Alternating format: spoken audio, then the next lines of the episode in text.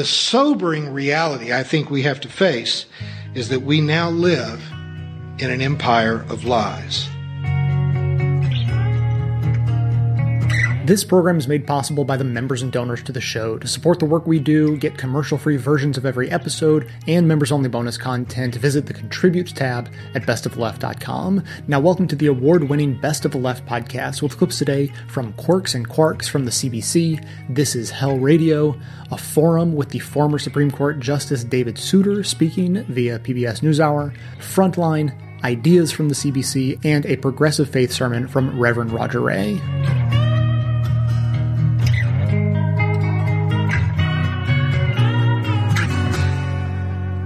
Carl Sagan is a revered scientist and former host of the show Cosmos. In 1995, he published a book called The Demon-Haunted World, Science as a Candle in the Dark. About a year after the book was released, Sagan died.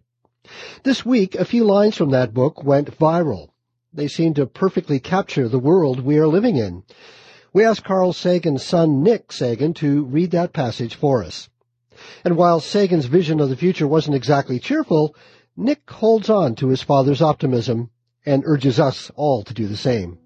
Science is more than a body of knowledge. It is a way of thinking. I have a foreboding of an America in my children's or grandchildren's time when the United States is a service and information economy, when nearly all the key manufacturing industries have slipped away to other countries, when awesome technological powers are in the hands of a very few, and no one representing the public interest can even grasp the issues. When the people have lost the ability to set their own agendas or knowledgeably question those in authority, when, clutching our crystals and nervously consulting our horoscopes, our critical faculties in decline, unable to distinguish between what feels good and what's true, we slide, almost without noticing, back into superstition and darkness. My father was not only a planetary scientist and a great popularizer of science, but he thought very deeply about the world. He was a scholar. He studied history. He taught a class in critical thinking. And he was very, very aware of the directions we might go. He was concerned about this danger that, we make all this great progress, but there's a real chance that we could fall apart. There are too many forces aligned against us. I think what we're seeing right now is a kind of coming true of what he said. There's a danger increasingly where we live in a post-fact society, it seems, where my ignorance is as good as your facts, where there's no one who can really argue, what's true anymore because science is being devalued and there are scientists who are being told that they have to submit their work to political advisors as opposed to just following what's true. The core of science, and something my father dearly loved, is the scientific method, and it's founded in this element of humility. The idea is that you pursue the truth wherever it goes. You do evidence, and you look, and you see if it's repeatable. And very often it happens. He said that scientists will say, "You know what? My claim was mistaken. I thought I was right, but I'm not. Let's keep working to find the truth." And he says how rarely, by comparison, that happens with political or religious leaders. Science is a wonderful way of getting at what's real. We used to talk many times, often looking up at the stars, about the future of, where we're going, where we've come from, and what's likely to happen. And he was very clear-sighted about the challenges that face us. And we would talk, and I would sometimes play the pessimist in these conversations, and he the optimist. And he would look and say, for all the challenges that face us, and he was very clear-eyed about them. He wouldn't soft-sell them. He said, even so, he would still bet on us. He would bet on humanity to find a way to make it through. And now he's gone, and it's up to us. We're in a dangerous time. There are a lot of people who feel like there are forces of superstition and darkness that are rising, and it's up to us to stand up and hold on to what's true.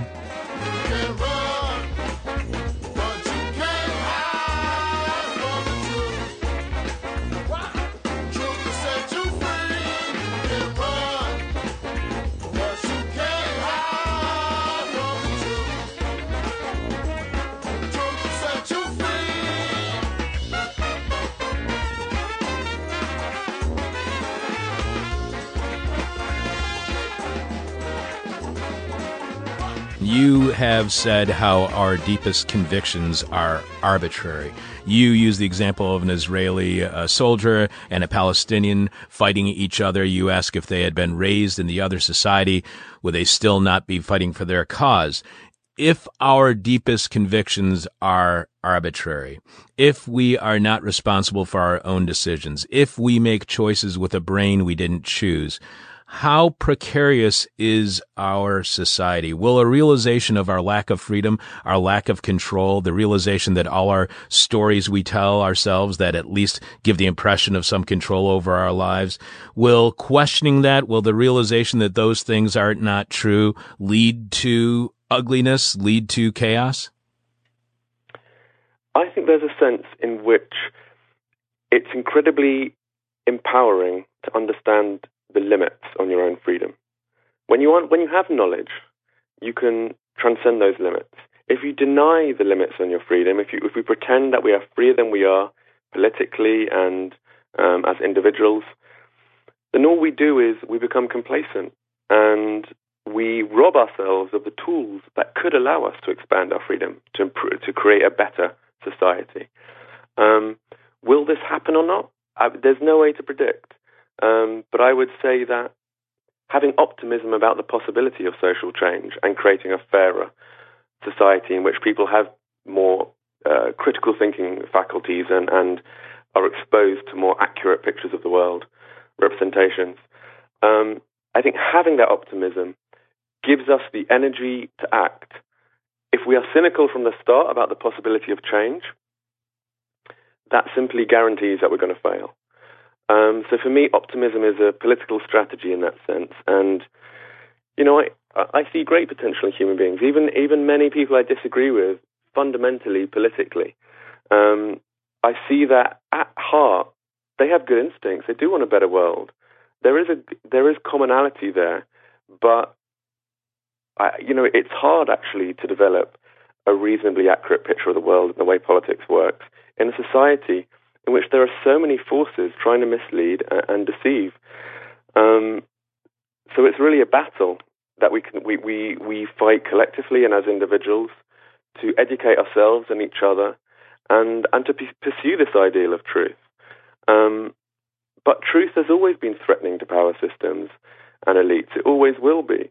We're not trained to think critically. We're trained, for example, to unquestioningly develop patriotism in whatever country we happen to be born into, a kind of unquestioned loyalty, which is obviously a very dangerous thing to cultivate, but it's something which in most countries that you see, and it goes absolutely counter to the principles of critical thought and the pursuit of truth, which would demand that we actually interrogate our country, interrogate our government, and instead of accepting claims that somehow we are superior or benign, we always look for evidence. And when we look for evidence, there's often an ugly picture that we find. And so our loyalty needs to be not for a nation or any particular label or even a religion. It needs to be for these abstract but fundamentally important ideals of truth and justice and fairness.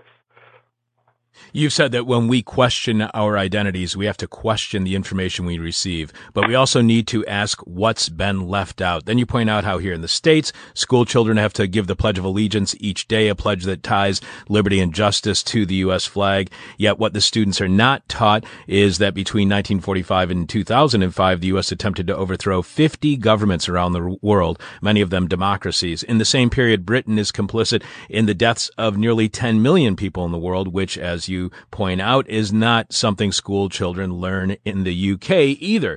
So to what degree are wars, both hot and cold, the result of brainwashed allegiance that is ignorant of not only your own country's true past, but is also confused by another country's citizens' loyalty and patriotism, which, when examined, is also faulty? I think we can draw a very clear kind of causal relationship between the beliefs which are kind of imposed or encouraged in society and the capacity of states to act violently abroad. It would be very, very hard, and it is very hard, when the majority of the population see through the completely immoral motivations of governments who are simply in a kind of global game of power to control resources, to undermine democracy if it suits their purposes, and to sell arms to the most tyrannical regimes. I mean, Britain is, I think, that sells more arms than any other country apart from the States. And we, I think, have sold almost 8 billion worth of arms to regimes on our own human rights blacklist. So, I mean, there's just no morality in our foreign policy whatsoever. But if the population actually had clear access to these facts and these histories, and see that preceding almost every war there is a propaganda attempt to deceive the mass population, and this goes back all the way to, I mean, we can look at Woodrow Wilson and World War One, where we have kind of the creation of the largest, I think it's the Creel Commission it was called, the largest propaganda machine that had ever existed in history, to change the severe anti-war sentiment that existed, and actually turn the nation into one which was, very much in favour of war. And this propaganda machine did that. It had a massive effect on public opinion. And from then on, we've seen similar tactics in which, advertisers, artists, psychologists, scientists, and the mass media in general are called upon to use their talents and their understanding to, in a sense, just manipulate and deceive and frame things in such a way that citizens of a nation are like, yeah, this seems the right thing to do. And of course, once you're at war, you're called unpatriotic if you question it. And there are all kinds of social penalties for actually being able to think critically and point out what's immoral. But the strange thing is, any citizen who has that sense of kind of unquestioned loyalty, had they been born in another country and under a different government, their loyalty would lie, elsewhere, and they'd be supporting a completely different set of institutions. So unless we're going to hold states to some kind of universal sense of morality and try and transcend our particular locality and arbitrary nationality, we end up with just bias and ignorance, which facilitates the worst war crimes, that can be imagined. So it's a really sad state of affairs. I mean, if we look at the Iraq War, the whole thing was premised on lies, and it's not even controversial to say that now. I mean, that's pretty acknowledged by pretty much everyone across the spectrum. And I lived through that. Many lived through that. Many protested against it. But that wasn't a standout case. That's standard practice for taking a country to war.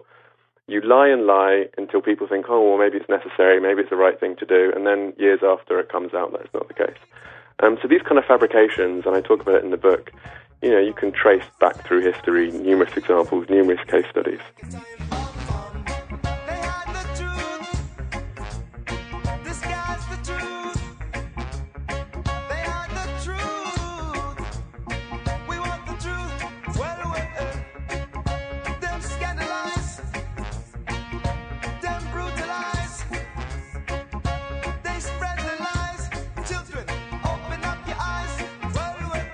As an anti-consumerism advocate, I would like to encourage you to shop less, don't buy things you don't need, and get everything you can get used from a place like Craigslist. You will save yourself a boatload of money and reduce the endless flow of new stuff getting shipped across the world, because that seems more convenient than meeting a neighbor. Failing that, try a locally owned small business. Failing that, if you're left with no choice other than to buy something from a place like Amazon, then at least there's a way you can do it and support this show at the same time. Simply click through to Amazon.com, Amazon.ca, or Amazon.co.uk from the banner at bestofleft.com and shop as you normally would. Better yet, click through on the link to your country's Amazon store only once and then bookmark that link to use every time you shop. Your shopping experience will be identical to normal. It will cost you nothing extra, but 7 to 8% of the cost of your order in soulless corporate blood money will be siphoned off and used to tremendously support the production of this show. Thanks for doing the right thing, whether that be rejecting consumption altogether, consuming sustainably, or at least consuming in a subversive way.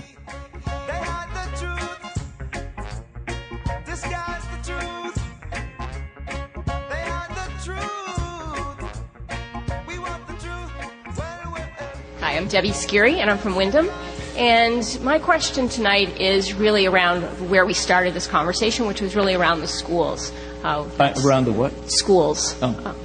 And I've heard a lot this evening about democratic principles, civic engagement, and I guess I'm wondering, Justice Souter, if you could share with us your thoughts about what the appropriate role and probably responsibility as well of our schools to produce civically engaged students? Well, I'll have to be careful of that one, because I could talk even longer on that than on some of the other things that I've talked on. But I'll start with the bottom line. I don't believe there is any problem of American politics and American public life which is more significant today than the pervasive civic ignorance of the Constitution of the United States and the structure of government. I hope every one of you runs for the legislature.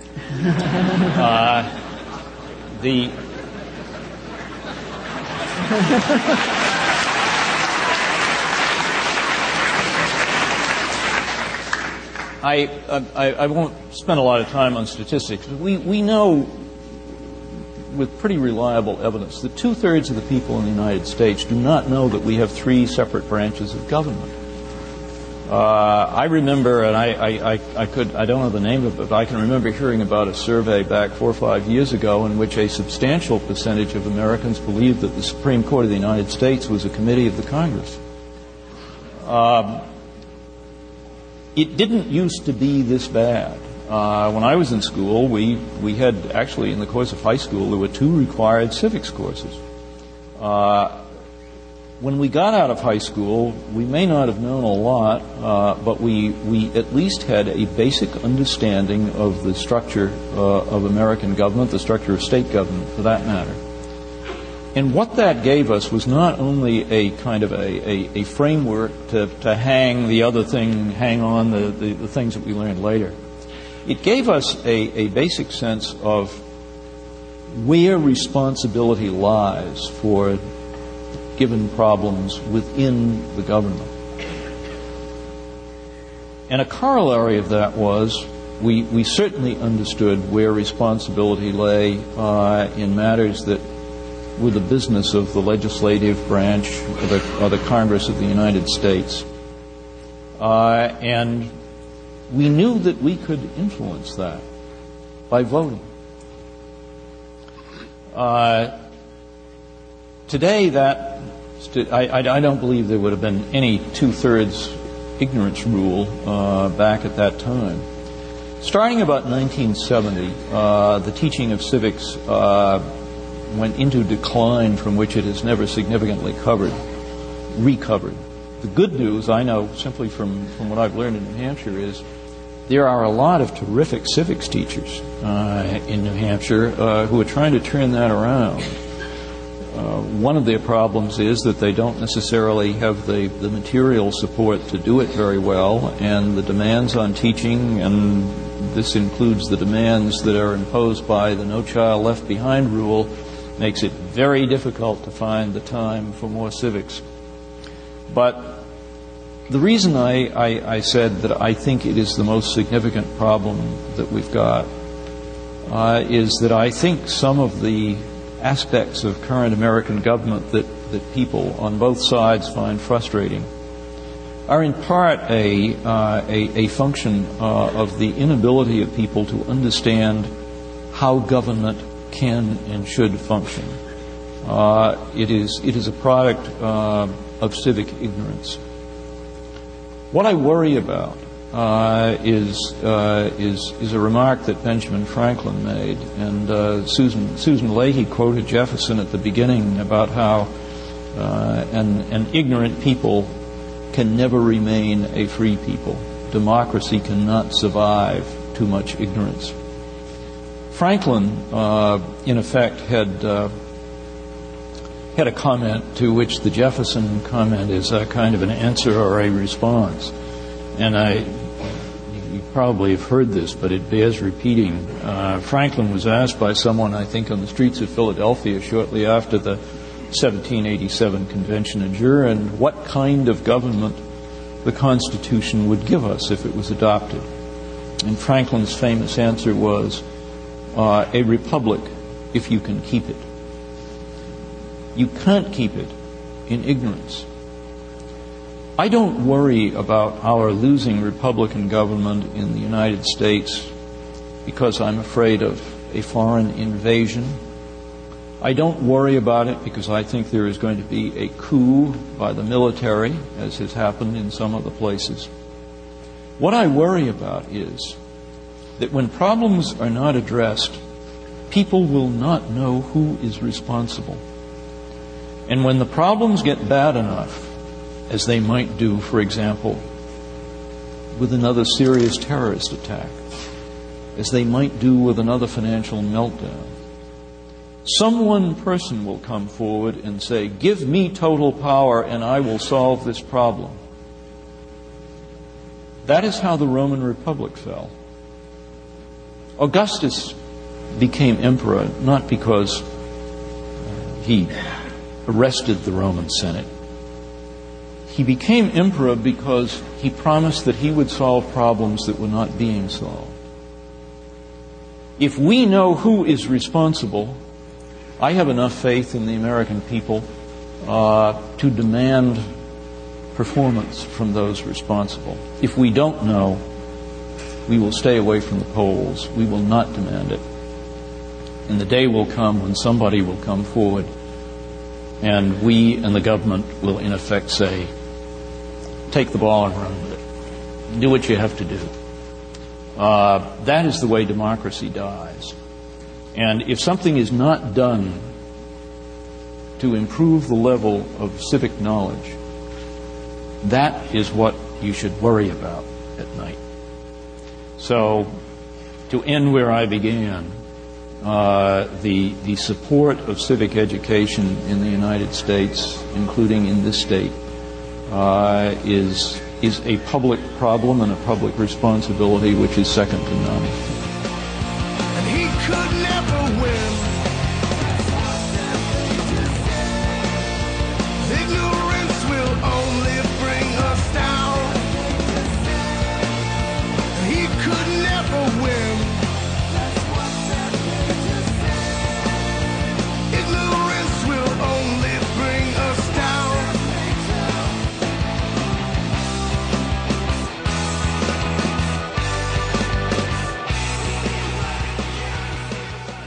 Frank Luntz doesn't do issues. He does language around issues. He figures out what words will best sell an issue. And he polls them, and he tests them, and he focus groups them, and he comes up issue by issue with how to talk about it and how not to talk about it.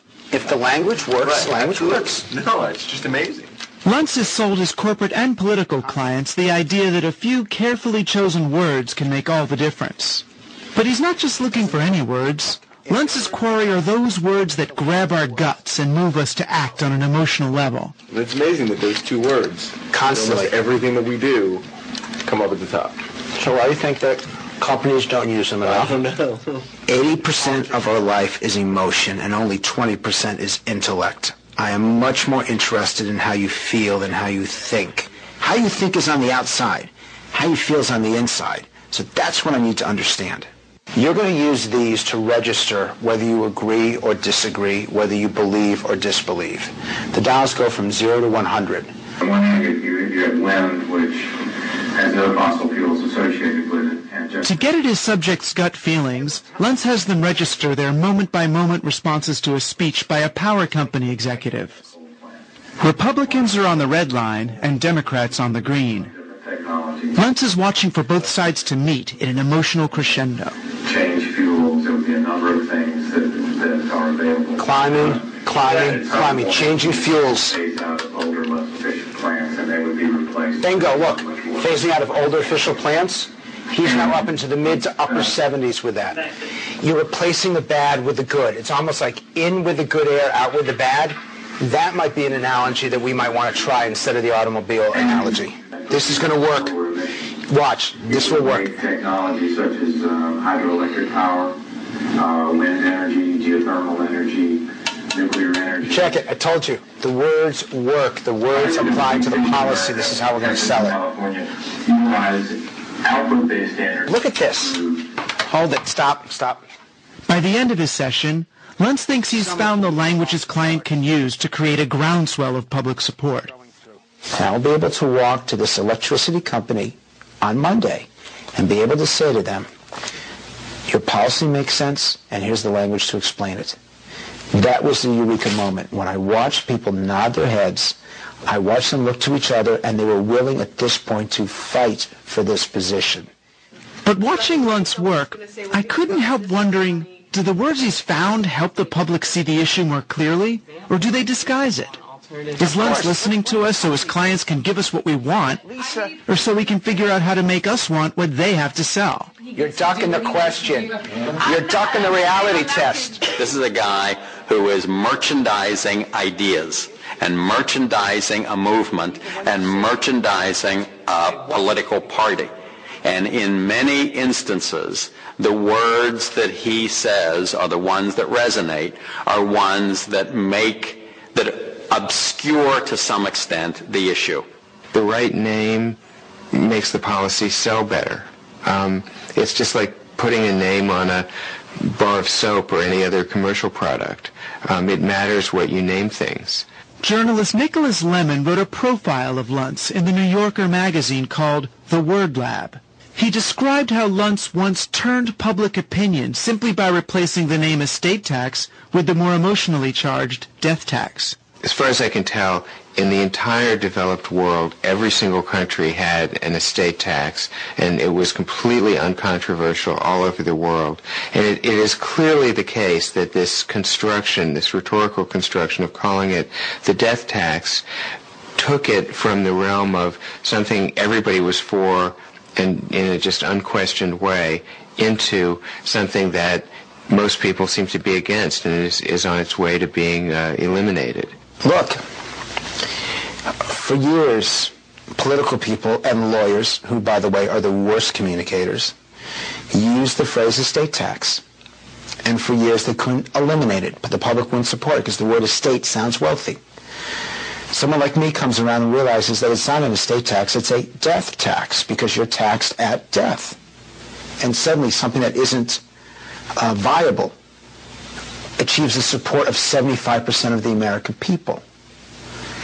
It's the same tax, but nobody really knows what an estate is. But they certainly know what it means to be taxed when you die. I'd argue that is a clarification. That's not an obfuscation. Luntz has admonished Republican politicians to talk about tax relief instead of tax cuts, and to replace the war in Iraq with the war on terror. He once told his party to speak of climate change, not global warming. What is the difference? It is climate change. Some people call it global warming, some people call it climate change. What is the difference? It apparently made enough difference to Republicans that they began to use climate change almost exclusively. Cause climate change. The President's Global Climate Change Initiative. Climate change research. And we must address the issue of global climate change. I don't argue with you that words can sometimes be used to confuse. The Axiom Corporation of Little Rock, Arkansas, is one of the biggest companies you've never heard of. Somewhere in these acres of blinking computers is carefully guarded data about you. Not just your name, address, and phone number, but probably also the catalogs you get, the cars you've bought, and maybe even what shoes you wear, and whether you like dogs or cats. Axiom's information is culled from census data and tax records, those product surveys you answered, and customer records supplied by corporations and credit card companies that are Axiom clients. Axiom sifts all this data to produce lists of target consumers for their clients. If you're a company, a bank, a retailer, what you would do is say you want left-handed people of a certain ethnic group, and they're going to be able to do a list for you. You can get marketing lists of Hispanics who make between $20,000 and $40,000 who are U.S. citizens. You can get marketing lists of people who suffer from incontinence and have bought those kinds of products in the pharmacy. You can get all sorts of things that can be very narrow. Axiom divides all consumers into one of 70 different types they call life stage segments, encompassing everything from what hobbies you have to what products you buy, where you live, to what you believe in. Instead of being Americans, we're sliced into 70 demographic groups. We might be sliced into hundreds of subcategories under that. And then the worry is that we don't share anything as a people. I don't think my voice keeps on the screen. The result is living in a society where people, rather than having an idea of the common good, increasingly see their own personal well-being or their own communities or ethnicities' well-being as the essential issue of democracy. If you search for tenderness, it isn't hard to find. You can have the love you need to live. But if you look for truthfulness, you might just as well be blind. It always seems to be so hard to give. Honesty is such a lonely word. Everyone is so untrue. Honesty is hardly ever heard, and mostly what I need from you. The distinctive danger of propaganda in a liberal democracy is that it goes unnoticed. It is hard to think of a better way to exhibit this distinctive danger than by reflection on the fact that philosophy professors in liberal democratic societies assume that there is a distinctive and easily identifiable class of words, the function of which is to decrease reasonableness, which have this effect wherever they occur in a sentence. My name is Jason Stanley. I'm the Jacob Urofsky Professor of Philosophy at Yale University. Jason Stanley's most recent book is called How Propaganda Works. As I see it, the talk of post-truth suggests that history goes in a progression and we are now entering a novel phase, a post-truth phase. What are the markers that tell us that we're moving into that stage? Well, I have some problem with the vocabulary of post-truth because I disagree with that description of what's occurring. So I think that what's happening is that we are slipping back into phases, namely authoritarian or monarchical phases and democracy. Truth phases are very infrequent in history. They're very infrequent in history, and they're very infrequent at any time in history across the globe. I think post-truth or pre-truth or non-truth societies are the norm. And truth societies, societies governed by respect for truth, are the exception. What unnoticed bits of propaganda have you noticed the most? The propaganda of liberal democracies is that there is no propaganda. But I think that we've shifted into a distinct phase very recently with our recent election.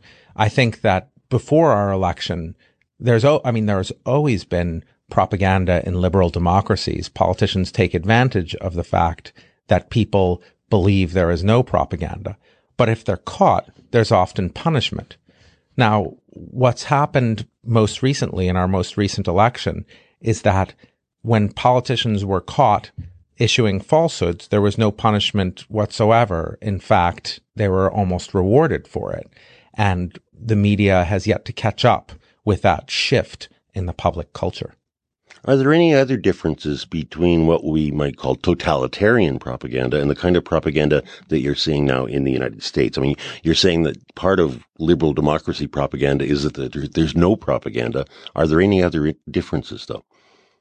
Well, I think that we've shifted into an authoritarian propaganda moment in the United States in our previous elections. So I think that we've shifted into a phase where, although there's no evidence that the president-elect has an anti-democratic ideology, the strategy he has employed in his political campaign has been authoritarian in nature. Both the rallies and the chanting at the rallies, I could go into more detail on that, as well as the redefining of reality. I'm intrigued because you said that this is not a new phenomenon. This is something that has historical roots, indeed goes back a long, long time. And I want to go back a bit and let's discuss the original messages that were sent out from the church, as I understand it, about people telling untruths. And that was what propaganda was. It was in a sense something that was trying to force pagans to be more Christian. Yes, of course, the church was thought of itself as delivering the truth, and propaganda, the word, comes from the Catholic Church, and the idea was to instill, to spread the doctrine of the Church. So propaganda, the term, didn't carry negative connotations until the 20th century, until authoritarian regimes such as Nazi Germany, Soviet Union, the brutal communist dictatorships of Eastern Europe, and Cuba, North Korea. So propaganda acquired pejorative connotations then, and it acquired pejorative connotations in liberal democratic regimes after World War I. Walter Lippmann was the editor of the New Republic and during World War I, and used propaganda to get Americans very militarized and behind the World War I effort. And then after the war, Lippmann became extremely concerned about the power of propaganda, the power of these falsehoods. And though propaganda doesn't need to be false, but he became concerned about what he himself did, and then he wrote about its dangers. And propaganda in wartime always emerges. We saw that it's no accident that this election season follows so closely upon a major war, the 2003 Iraq War, in which we had a large amount of bending of reality for policy goals. How have things changed more recently? And that means, I guess, in the context of the Trump election, I mean, what is the relationship now between propaganda and not truth, but post-truth? Well, now I think, so I need to back up and explain a little bit about what a liberal democratic society is to get at post-truth. I mean, a liberal democratic society is one that values liberty and equal respect. Because if you value liberty, you value your fellow citizens' liberty. You want them all to have liberty. So you need to give them equal respect so they can tell you when their liberty is being impinged upon. And truth is the guarantee for equal respect. Because if you value truth, then you have to listen to those if you want to give those with less power equal respect, then, you have to listen to them. You have to make sure that your views about them aren't false. So truth is the sort of leveler between those with less power and those with more power that ensures that you're not impinging on the autonomy of those with less power. So in an authoritarian society, by contrast, in a monarchy, for instance, and all human societies were almost all human societies, especially in the West, were monarchies until recently. So certainly in the West, in Western Europe. So in monarchies, the main principle is not truth, but the main principle is power. And what you're doing when you're in an authoritarian society, people learn to respect power. And so in an authoritarian society, an authoritarian leader will demonstrate their power by defining reality. So they will be free. They will feel free to define reality so it accords with the ideology that they want you to have. They've got a monopoly on truth. They have a monopoly on truth. That's exactly right. And people don't punish them for saying false things because they've shifted their cultural norms to power. They admire power now. And when President-elect Trump speaks of the movement, I fear he's speaking of a movement of people who respect him as the one with a monopoly on truth, who view power and his exhibition of power as what should be praised and exalted. You're listening to Ideas on SiriusXM, CBC Radio 1, and cbc.ca/ideas. I'm Paul Kennedy with an episode we're calling The Truth About Post-Truth. The post-truth era in popular culture may well be the offspring of post-structuralist and postmodern thinking within the academy. If what we call the truth is ultimately a function of perspective, then what prevails is just the product of power. As Friedrich Nietzsche once said, a mobile army of metaphors, illusions about which one has forgotten that this is what they are. My truth, your truth, do-it-yourself truth. Some believe we're in danger of pulling the epistemological rug out from under our own feet. Others believe we've already done that. I want to get a clearer understanding, though, of what's different about now. And I guess, you know, the question is, you say propaganda has been around for a long time, and I certainly buy into that as a suggestion. But I'm wondering if propaganda, because it's been around a long time, it isn't very, very unique or different. That, you know, every argument that anyone has ever made, even in our current situation, can be called propaganda. I think when you keep on referring to our current situation, I'm reminded of the strong difference between Canadian political culture and current U.S. political culture. Okay. I think it's very important to distinguish propaganda from cherry-picking facts, for example, or giving an argument from a perspective, because then every argument is propaganda. Right.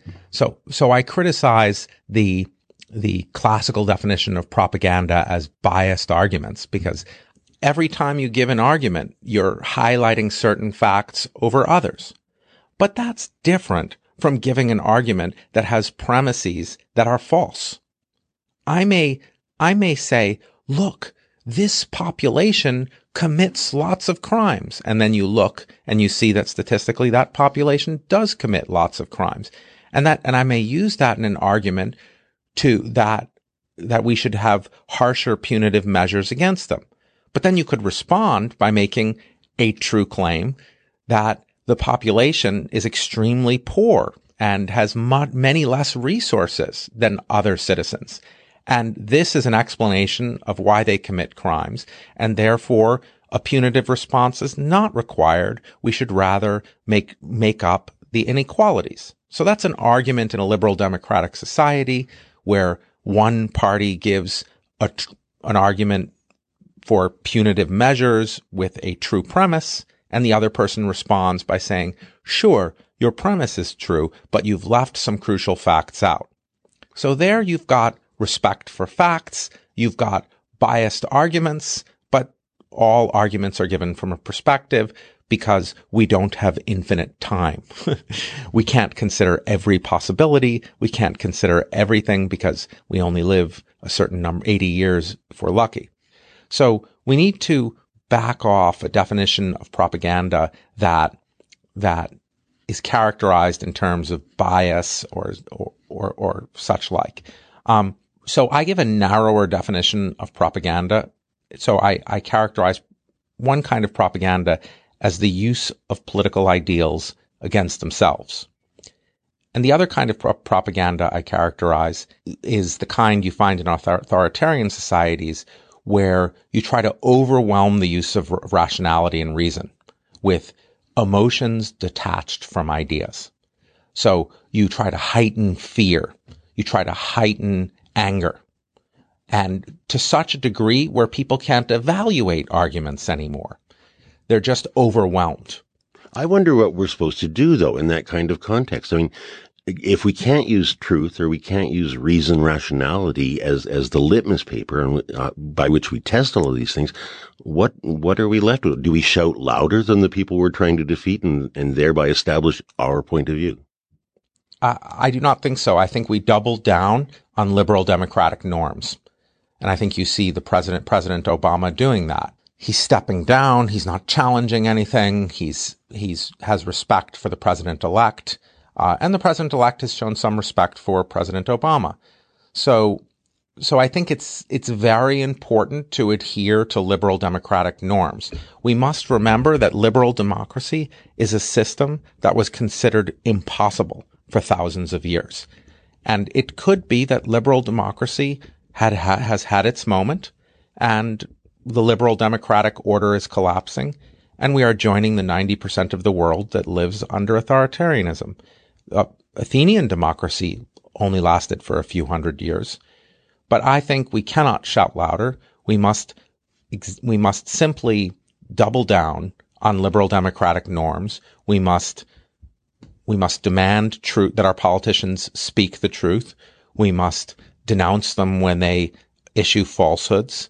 But we must not engage in the propaganda that, in the kind of fear-mongering and scaremongering and hate-mongering that confronts those of us who are deeply wedded to freedom. If you're gonna lead my country, if you're gonna say it's free, I'm gonna need a little honesty. At a time like this, it's more important than ever to keep our independent media well-funded. Of course, not everyone can afford to chip in, so take a moment to think about your own circumstances and ask yourself if you're in a position to stand up when you know others can't. On my website, under the Contribute tab, you can sign up to donate any amount you want on a one-time or monthly basis. PayPal is the default method, but I know a lot of people prefer not to use them, so I have an alternative available for you to use, and you can find all the details to that on the same Contribute page. If you sign up to donate $6 a month or more, that's less than $1 an episode, you get access to a members-only podcast, including commercial-free versions of the show, as well as occasional bonus episodes I make in which I tell some stories and mull over some big ideas. So again, if you have the means to support independent media, I hope you'll begin to contribute to whatever sources you get the most value out of, and you can support this show by going to the Contribute tab at bestofleft.com. Thanks to all of those who have already signed up, and thanks in advance to all who will. Just a few honest It shouldn't be that hard. Just a few honest words is all I need. Hysteria is more entertaining than facts. I mean, if the 24-hour news cycle just read to us fact, fact, fact, fact, fact, fact, fact, nobody would watch it. It went from reporting news to commentary because hysteria is entertaining. The mere fact that Fox News is often dispensed through extremely beautiful blonde women or sneering, condescending men with a tone of anger that can make D and F grade students feel superior to the A and B students that they always were looked down on when they were kids. When their politicians tell them lies that they want to hear, and their favorite fake news channel tells them lies that they want to hear, and then on Sundays they go to a church where they are told lies that they want to hear, then you can end up with a majority of the public that is wholly uninformed, who can be manipulated through fear and propaganda, and where people are terrified of Muslim extremists, when Muslim extremists most years will kill 7, 8, or 9 people. Do you know we have more than 30,000 Americans dying every year of heroin overdoses? Do you know that prescription pain relievers are the gateway to heroin, and we're doing almost nothing to limit the distribution of the Oxycontins and the other drugs that simply addict a patient and then make them turn to heroin? I did a funeral just a week ago for a 40-year-old woman that went straight down that path from pain reliever addiction to heroin, and it's almost not mentioned in the news.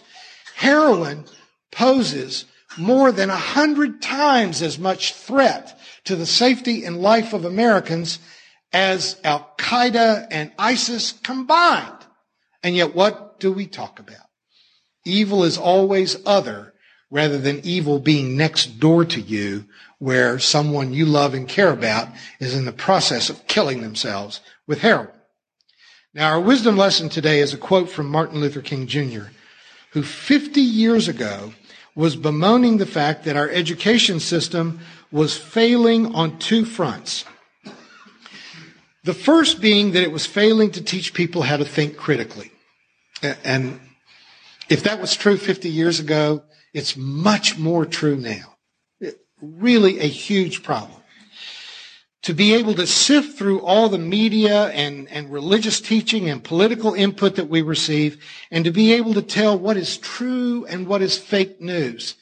One of the goals of becoming educated is not just to get a better job or to make more money, but to be able to think and to think clearly and critically.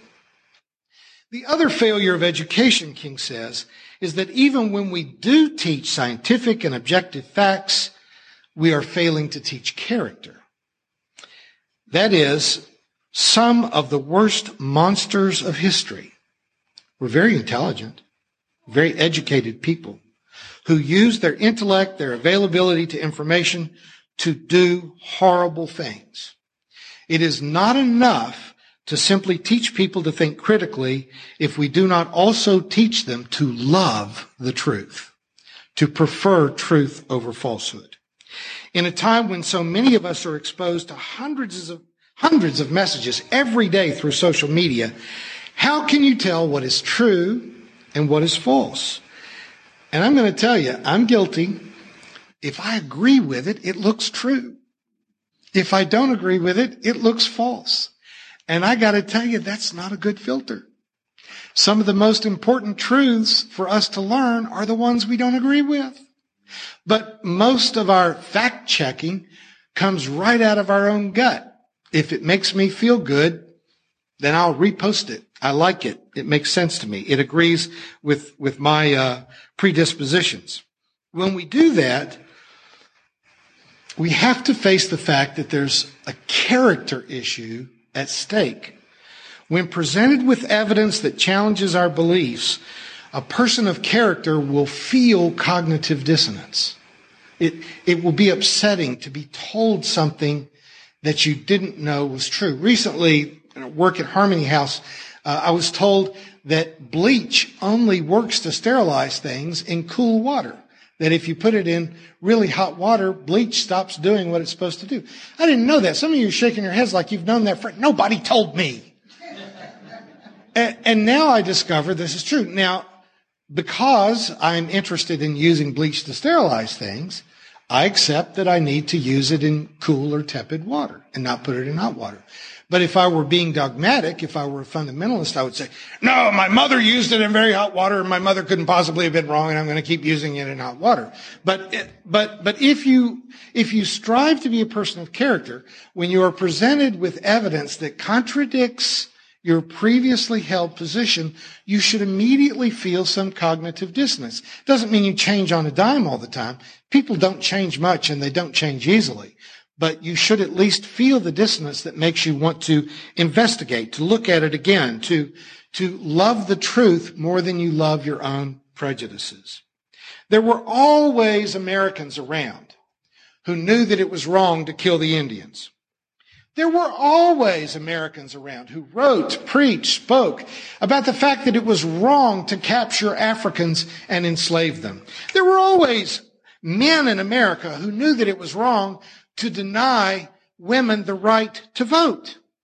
There are men and women in Congress and the Senate today who have repeatedly voted against gay rights, against equal pay for women, against universal health care, and have voted against a living wage, who continue to deny the validity of climate science, who know that what they are doing is wrong. They know it. They know the truth. They know the facts. But they do the wrong thing time after time after time, not out of a lack of information, not because they're not all PhD scientists, but because they lack character. Admittedly, some of them, particularly our congressmen, that may be an IQ issue there, but in a lot of cases, they know what they're doing is wrong, but they do the wrong thing over and over and over again. George Orwell said that in a time of universal deceit, telling the truth becomes a revolutionary act. Now, you may not see yourselves as being a revolutionary, but In the face of the challenges that we have facing our country and the world today, at this juncture of history, I'm going to tell you pastorally, and I'm telling myself at the same time, we need to stop whining and get busy starting the revolution. Thank you. If I give you a minute, Mel, do you have an amen in you? Amen. Thank you. All right. There's a little aphasic after the stroke, but if you just don't go too fast, we'll get to it. If our nation starts registering Muslims, then I'm going to join the local Islamic prayer house, and I'm going to be registered as a Muslim. If Trump administration just yesterday asked for the names of EPA employees who have attended climate change conferences, then I'm going to do everything I can to protect those people and to continue to insist in the face of climate science deniers that they need to put the truth above profits. Orwell said that truth becomes treason in an empire of lies. The sobering reality I think we have to face is that we now live in an empire of lies. And that requires us to become people of character, people of conscience, who have the courage to repeatedly commit the treason of telling the truth, no matter what the consequences. Viva la revolución.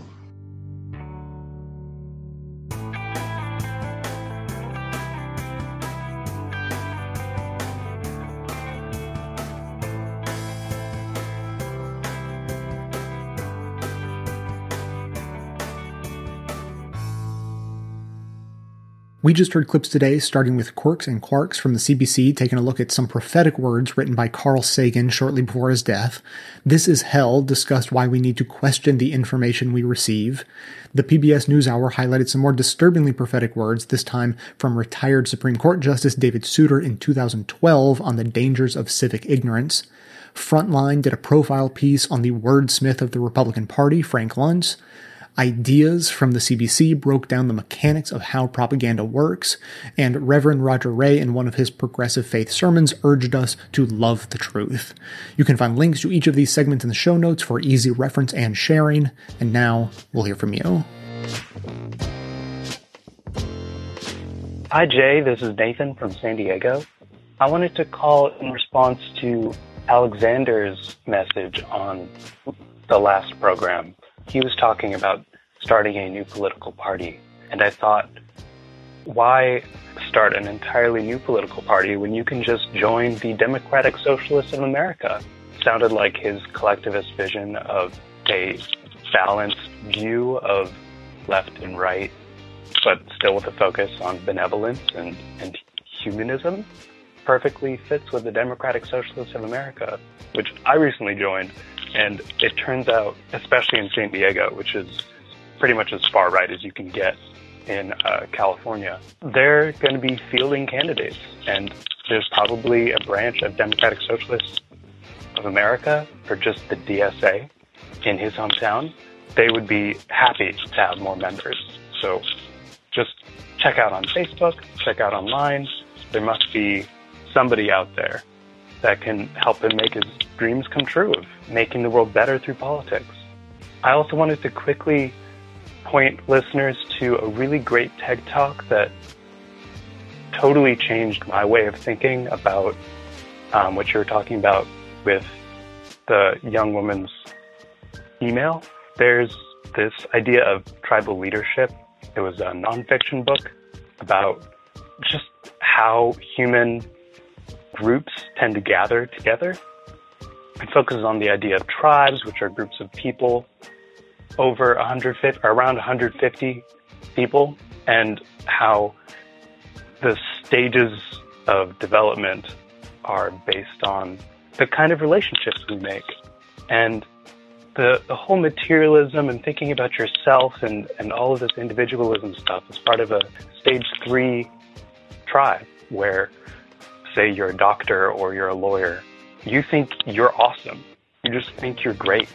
And your relationships are all dyads, meaning you're like the center of a wheel and you like to control everybody.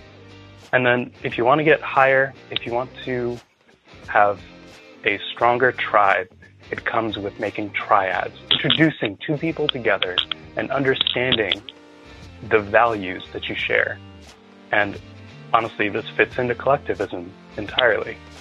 If you look at companies that do incredibly well, it's because they have these strong values and these kinds of relationships. Anyway, I'm probably not explaining it that well, but this tribal leadership TED Talk was based on a book, and it's totally fantastic and changed the way that I see the world. All right, Jay, I hope that wasn't too long. I don't mind if you cut it down, but I love the work you do, so take care.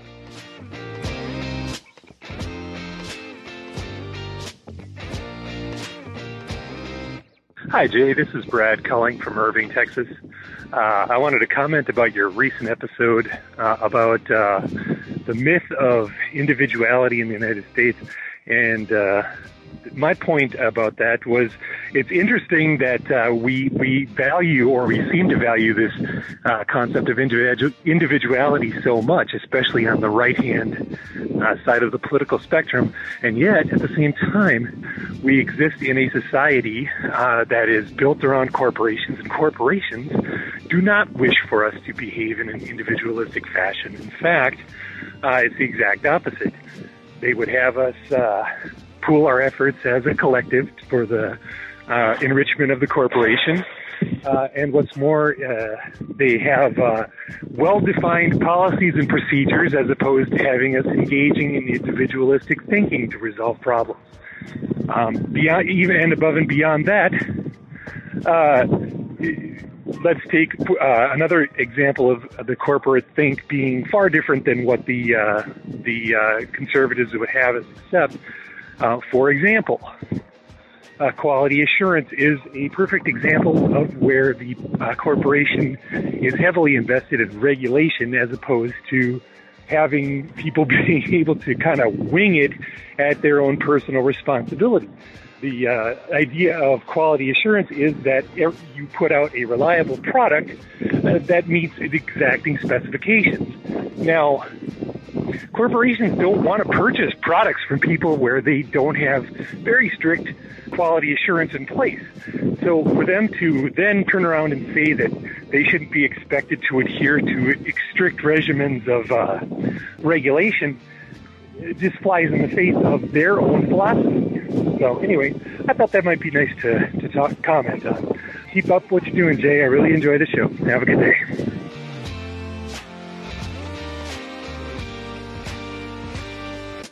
Thanks for listening, everyone. Thanks to the volunteers who helped gather clips to make the show possible. Thanks to Amanda Hoffman for all of her work on our social media outlets and activism segments. And thanks to all those who called into the voicemail line. If you'd like to leave a comment, question, or explanation of something so we all understand it better, simply record a message at 202-999-3991. Today, I just want to tell you about an article I read, and I think it is good advice that we're going to need to keep in mind for a long time. It was an article on Vox titled How to Combat Trump Fatigue Syndrome.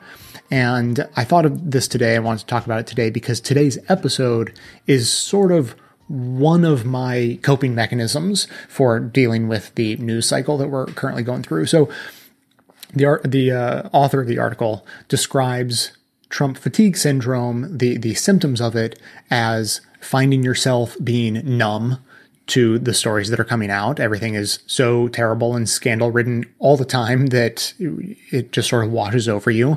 Burnout, pretty easy to understand. You get sort of overwhelmed and just sort of burn out. Losing touch with reality and grasping for normalcy, where we struggle to remember the difference between what's a real, genuine scandal and just, since we expect for literally everything that happens to be a scandal, we'll see some things that are actually just sort of normal Republican stuff or normal executive branch stuff. And we shouldn't get too freaked out about it, but we think, oh my God, it's a scandal. Like, think of the Republicans freaking out over Obama's czars, like something that, if I remember correctly, maybe Nixon started the whole silly czar concept. And Republicans, because they hated Obama so much, freaked out thinking that he was a Russian operative trying to install czars. So don't fall for that. And grasping for normalcy is like if Trump ever does anything the least bit not insane, we then think, like, because we're so desperate for things to go back to some degree of normalcy, that we think, oh, maybe because he was able to give one speech where he was reading a teleprompter and didn't, like, incite a country against us, maybe he's turned the corner and he'll be a normal sort of presidential type president now. And that's never going to be the case. So don't fall for that. Don't get your hopes up only to have them crushed. And so the article gives some advice, all like pretty standard stuff. But like I said, things we need to be reminding ourselves of now and for a long time. So the first is obvious. This is a long-term fight. The cliche definitely applies. This is a marathon, not a sprint, so don't exhaust yourself. We all know that we need to be vigilant and good citizens and engaged, but if you are hyper-vigilant all the time, then you will inevitably burn out. There is no way around that. That's how that works. Don't follow every distraction story.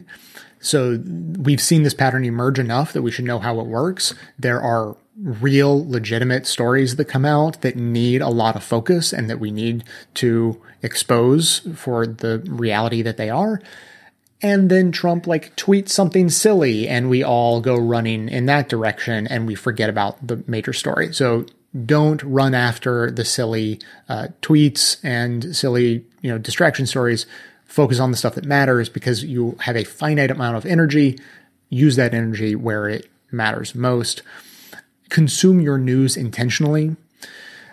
The author suggests checking your news on a schedule if you can, rather than just every time there's a notification or whenever you get bored for 5 seconds, you pull out a device to see what the latest news is. That is leading you down the road to oversaturation and burnout. So, he suggests that, there are apps that you can actually use installed on your computer or devices that will block certain, news sites or apps or Twitter or Facebook or, something that can allow you to have a distraction-free space to get your regular work or your regular life completed in, turn off your notifications is certainly, that's something I did a year or so ago.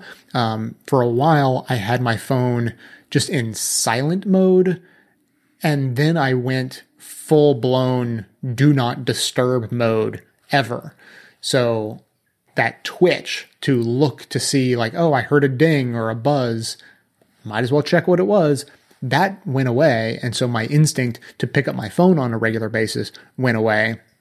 So now, in the rare instances when I think I need to check something, the time or, anything else, then I'll have, a handful of notifications on my screen. And then I can look through them at that time. If you want to take it a step further, as he was suggesting, you can schedule yourself, but he recognizes that takes an enormous amount of willpower. So do what you can, try to come up with a strategy that works for you. And then something that I've said more than once recently, take time off for self-care. You can jump into the fight and out of the fight and live your own life. And that doesn't make you a traitor to the movement. You can't be on all the time. Every self-help book, as this person writes, and I've experienced the same myself, every self-help book says you have to take time off to recharge your batteries, get your energy back up so that you can actually be effective. If you never stop working or never stop paying attention to the news, then your effectiveness drops to nearly zero. And so then you're hurting yourself and you're not helping anyway. And so I said that today's episode is sort of one of my coping mechanisms, and I hope that it's helpful for you guys. I hope it's something that you're looking for and appreciative of, that this show is not your go-to, up-to-the-date news source for the latest crazy thing. Because of the structure of the show, by its nature, I have to take the longer view. And in a case like this, you know, yes, I can take the longer view and, you know, each episode I could break down another topic of something going horribly, horribly wrong.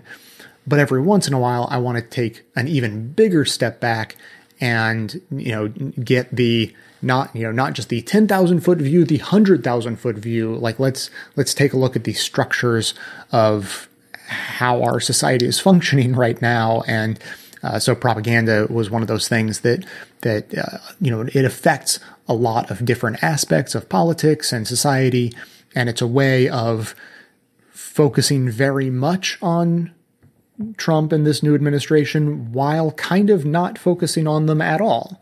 And so we understand things better, but it's not the sort of frenetic focus on what the latest news beat is. So this, honestly, I mean, for me, like, this is my opportunity to step away from that deluge of news and all of the stories affecting specific groups of people, or you know, what Trump is up to next. And so, like, this is sort of part of my self-care, and I hope it is for you as well. That, you know, I can say, it's sort of ironic to say on a news show, you should maybe try to consume a little bit less news, but I recognize that it may be good for both of us, you and I, to have these respites for episodes like this. So if you know, love that concept or hate it, you know, let me know either way. And one way or another, we're going to muddle our way through these next few years together. So keep those comments coming in. The number again, 202-999-3991. That is going to be it for today. Thanks so much to everyone for listening. Thanks to those who support the show by becoming a member or making one-time donations.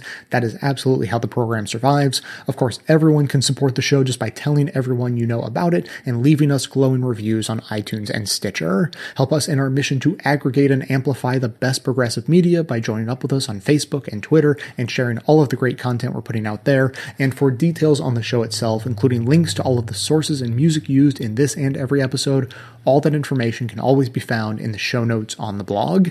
So coming to you from inside the Beltway, yet outside the conventional wisdom of Washington, D.C., my name is Jay, and this has been the Best of the Left podcast, coming to you every Tuesday and Friday, thanks entirely to the members and donors to the show from bestoftheleft.com.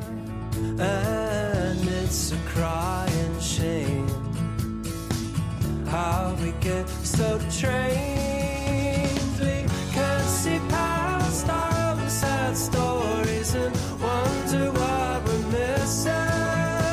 We can't see past all the sad stories and forget how to listen. We can't see past all the sad stories and wonder.